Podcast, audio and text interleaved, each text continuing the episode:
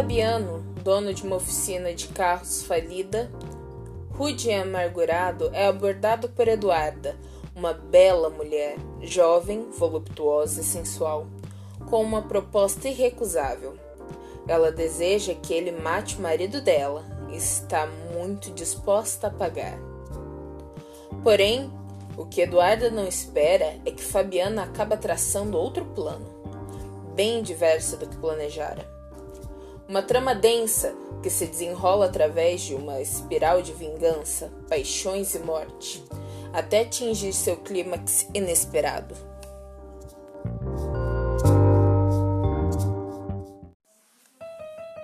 Oi, eu sou a Carol, esse é o Chá da Tarde e o livro de hoje é Beijo Felino.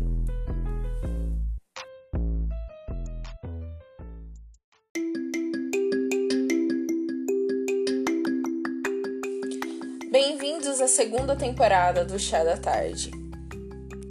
Como vocês poderão observar nesse mês de agosto, o Chá da Tarde sofreu algumas mudanças, principalmente quanto à quantidade de resenhas que eu vou disponibilizar durante a semana. No entanto, se você quer participar, ainda valem as mesmas regras daquele último vídeo de regra atualizado você ainda pode me mandar os textos pelo Instagram e pelo e-mail é, e aguardar o seu dia. E mais importante, mesmo que por qualquer motivo particular eu não tenha feito a tua resenha, eu ainda farei como é o caso do, do Beijo Felino, que é o livro de hoje. Esse texto me foi enviado no final do ano passado. Eu li final do ano passado, mas eu não fiz nada com ele porque eu não gravei o podcast. E aí passou é, o semestre de 2021 inteiro sem que eu conseguisse produzir conteúdo para o chá da tarde.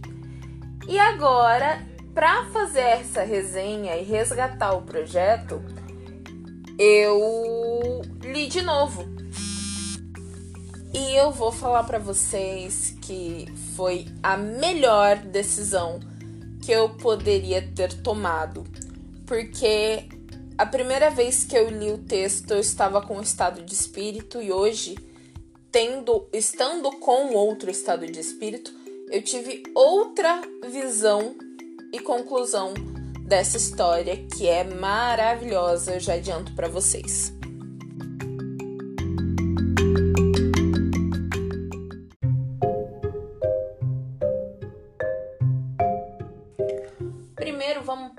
Quem são esses dois personagens que vão narrar a história em primeira pessoa durante praticamente todo o livro. O Fabiano é um homem calejado.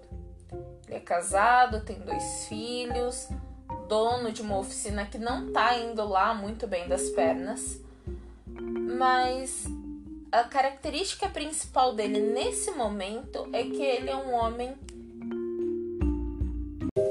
depressão. Ele planeja se matar assim que ele conseguir afastar os filhos e a esposa emocionalmente dele, para que a partida doa um pouco menos Fora que ele também fez um seguro de vida no nome da filha para não deixar a família desamparada financeiramente quando ele se for. E temos a figura da Eduarda, que é uma mulher que já foi garota de programa e foi retirada, entre muitas aspas, dessa vida pelo marido que a ama loucamente, mas que não confia lá muito nela, porque ele é muito influenciado pela mãe. E ele não tá tão errado de não confiar na Eduarda, porque essa está pretendendo matá-lo para ficar com tudo que é dele. E é assim que os nossos personagens se encontram A Eduarda, ela começa a vigiar de perto a vida do Fabiano é, e chega até ele certo dia, enquanto ele tá no bar, é, e fala: Então, precisava de um favor seu. Ele olha para ela: Ah, então, eu precisava que o meu marido morresse. Tem como você fazer isso para mim? E ele fica. É, estarrecido não é a palavra. Acredito eu que surpreso por ter sido abordado desse, dessa forma. É, mas principalmente ele fica incomodado, não pelo que ela pediu, mas pela displicência com a qual ela fala de matar o marido, que ela afirma que não odeia e que ele vai morrer só por causa do dinheiro mesmo. E ela pretende pagá-lo. Eduarda também traz consigo uma rosa branca para que o Fabiano dê para sua esposa, pois ele possivelmente esqueceu que hoje era aniversário de casamento dele. Mas ela, que já havia vigiado ele por semanas, sabia. E ela começa a falar algumas coisas, ela é bem arrogante, isso incomoda o Fabiano. Bom, eles fecham o acordo deles. E quando ela vai embora, o Fabiano tem na cabeça um plano muito diferente do que ela pretendia. Esse homem bronco que ela julgava decidiu que ele ia dar uma lição nessazinha que tá querendo matar o marido e ele planeja uma vingança contra a Eduarda. Um tempo depois, Eduarda tá muito tranquila em casa, arrumada, pois ela vai ter um jantar com os amigos do marido dela. E ela tem que estar sempre muito apresentável para valer a pena ele ter tirado ela da rua. E quando o marido dela chega acompanhado de um homem enorme de gordo, bronco, aparentemente sem grana, e ela olha aquele cara e ela fala: Meu Deus, é o Fabiano? O homem que ela tinha contratado para matar o marido dela.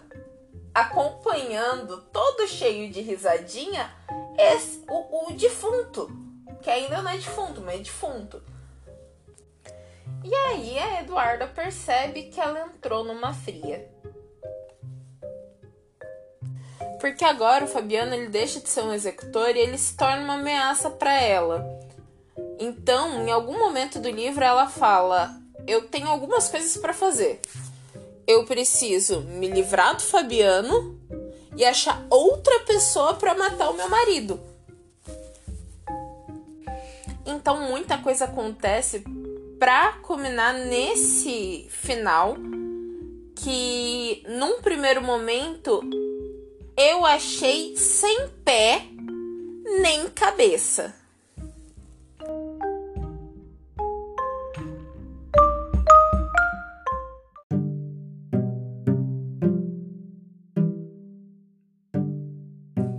Como eu disse no começo, essa história é escrita em primeira pessoa em dois pontos de vista distintos. E como todo texto é em primeira pessoa, você não pode confiar exatamente na visão dos personagens.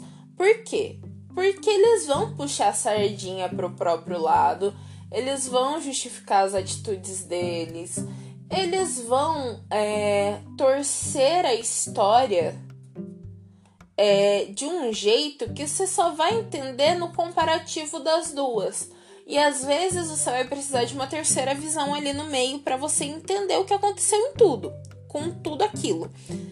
É, mas dentro de, da narrativa, da perspectiva de cada um dos personagens, você vai perceber é, um elástico moral que ele é muito abrangente. Então pensa assim: é, matar uma pessoa, tudo bem. Agora, trair alguém não tá tão bem assim, entendeu? Então, por exemplo, o Fabiano. O Fabiano era matador. E eu não tô contando um spoiler. É real mesmo. O Fabiano, em algum momento da vida, ele foi um matador. E ele foi preso. Pagou o que ele tinha, voltou para casa, casou com uma pessoa e tá vivendo a vida 100%. Mas ao mesmo tempo, ele nunca traiu a esposa. Porque ele é um santo? Não, porque ele acha que isso não se faz e ele dentro da, da união familiar, da relação que ele construiu com a mulher dele, ele não vai desrespeitar ela dessa forma, entendeu?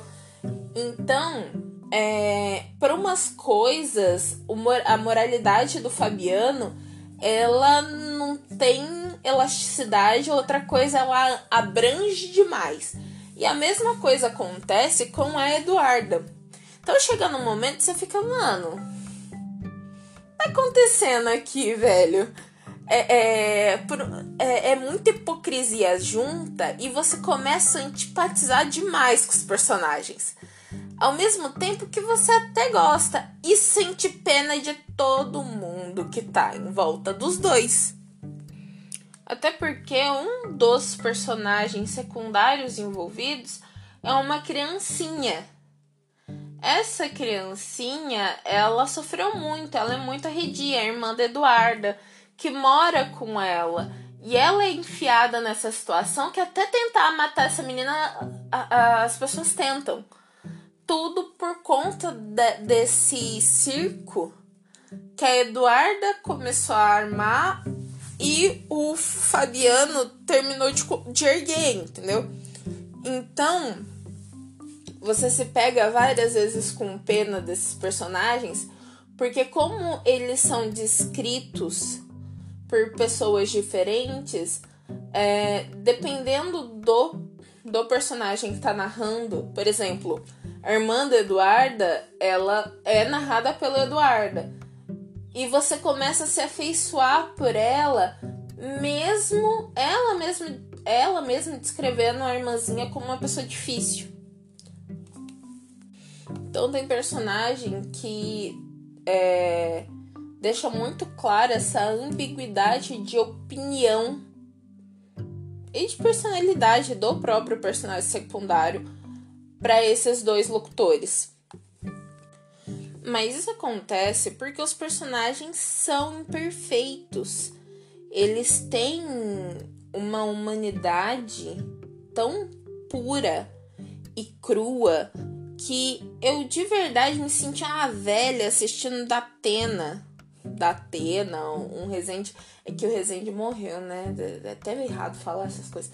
Bom, um Resende da vida é num programa sensacionalista. E eu me vi grudada nesse livro, querendo saber como é que acabava esses, essa história sangrenta e assim, absurda.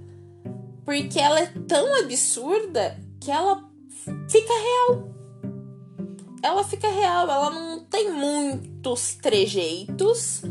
É, ela não, ela tem uma linha de investigação, tudo mais, porque é um romance policial, mas ela não é assombrosa a ponto de ser, é, de não ser crível, entendeu? E esses personagens, essa, essa ideia de não ter uma pessoa boa e uma pessoa ruim, e sim pessoas que tomam decisões erradas, mas são pequenas decisões é, erradas que acabam culminando numa situação de bosta. Eu acho incrível. Eu gostei muito do jeito que o texto é construído. Eu acho que o autor tá assim de parabéns porque depois que de mais ou menos 10 linhas, eu me vi grudada nessa história. Isso aconteceu tanto na primeira vez que eu li, quanto na segunda vez que eu li. Na primeira vez, eu tava um pouco complicada e corrida por problemas pessoais. Então, é, por mais que eu estivesse muito concentrada na, na leitura, chegou um momento que eu tava. Aff, meu Deus, que vida complicada. E eu não peguei tanto os detalhes e os pormenores do meio pro final. Então, quando eu terminei o texto, eu fiquei, mano, mas não faz sentido. É, a história não, não, tem cabimento. Eu cheguei à conclusão que o escritor tinha começado muito bem e terminado muito mal. Aí, na segunda vez, mais calma e mais atenta, é, eu fiquei apaixonada pelo final. Porque se você vê, tem pequenos rastros do que vai acontecer, de quem é esse vilão e quem é o filho da puta da história. Entendeu? Então, assim, é muito bem construído. É, para uma primeira obra, meu pai amado, publique isso para ontem. Só não sei onde você vai publicar, mas publique isso para ontem. O texto ele é curtinho, curtinho. Ele é pequeno, é dá para você matar assim um dia, um dia e meio se você ler devagar. É, se você gosta de romance policial, nesse frio que tá fazendo, seis horas você não quer mais fazer mais nada, mexer com água, lavar uma louça, não tá afim de fazer? Senta na sua cama, se cobre, enche uma caneca de café ou de chá, para quem gosta, e vai ler essa história que ela é maravilhosa.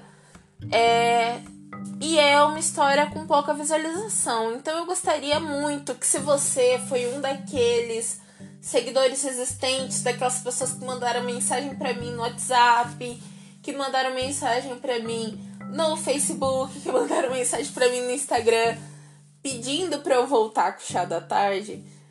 É, por favor, dá uma chance para essa história porque ela é muito boa. Eu gostei muito dela. Então, é, comentem lá pra. E aí vocês comentem lá. Porque você acaba estimulando o escritor a continuar. Isso é muito importante, incentivo, tá, gente? Bom, era isso que eu tinha para falar desse texto. Foi muito gostoso ler. Uh, é um prazer enorme voltar a falar com vocês. Eu tava sentindo muita falta do chá da tarde é uma ideia que eu não gostaria de abandonar. Espero que esses seis meses que faltam, seis meses, acho que faltam menos, faltam cinco meses para acabar o ano, o ano, sirvam pra gente crescer bastante. No começo do ano que vem, quem sabe com 500 inscritos, será que a gente chega? Não sei. Também não vou pressionar ninguém. Mas assim, se quiser compartilhar, eu aceito.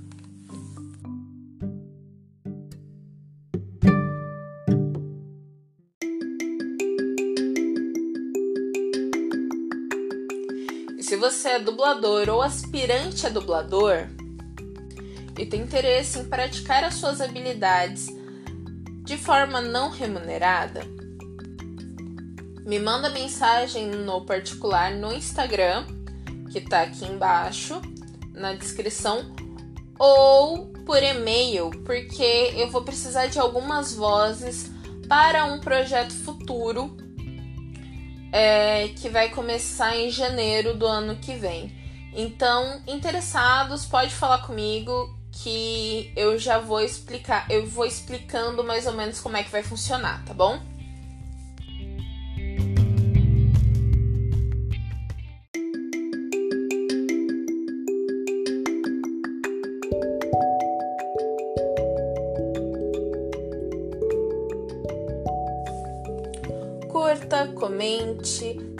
Inscreva no canal, ative o sininho para você receber notificação toda vez que eu postar um áudio novo aqui no YouTube.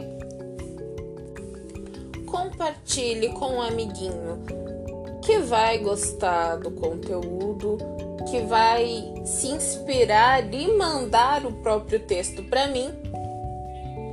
Pois é importante ressaltar que vocês mantêm o conteúdo desse canal. Não esquece de deixar sua xícara na pia e tchau!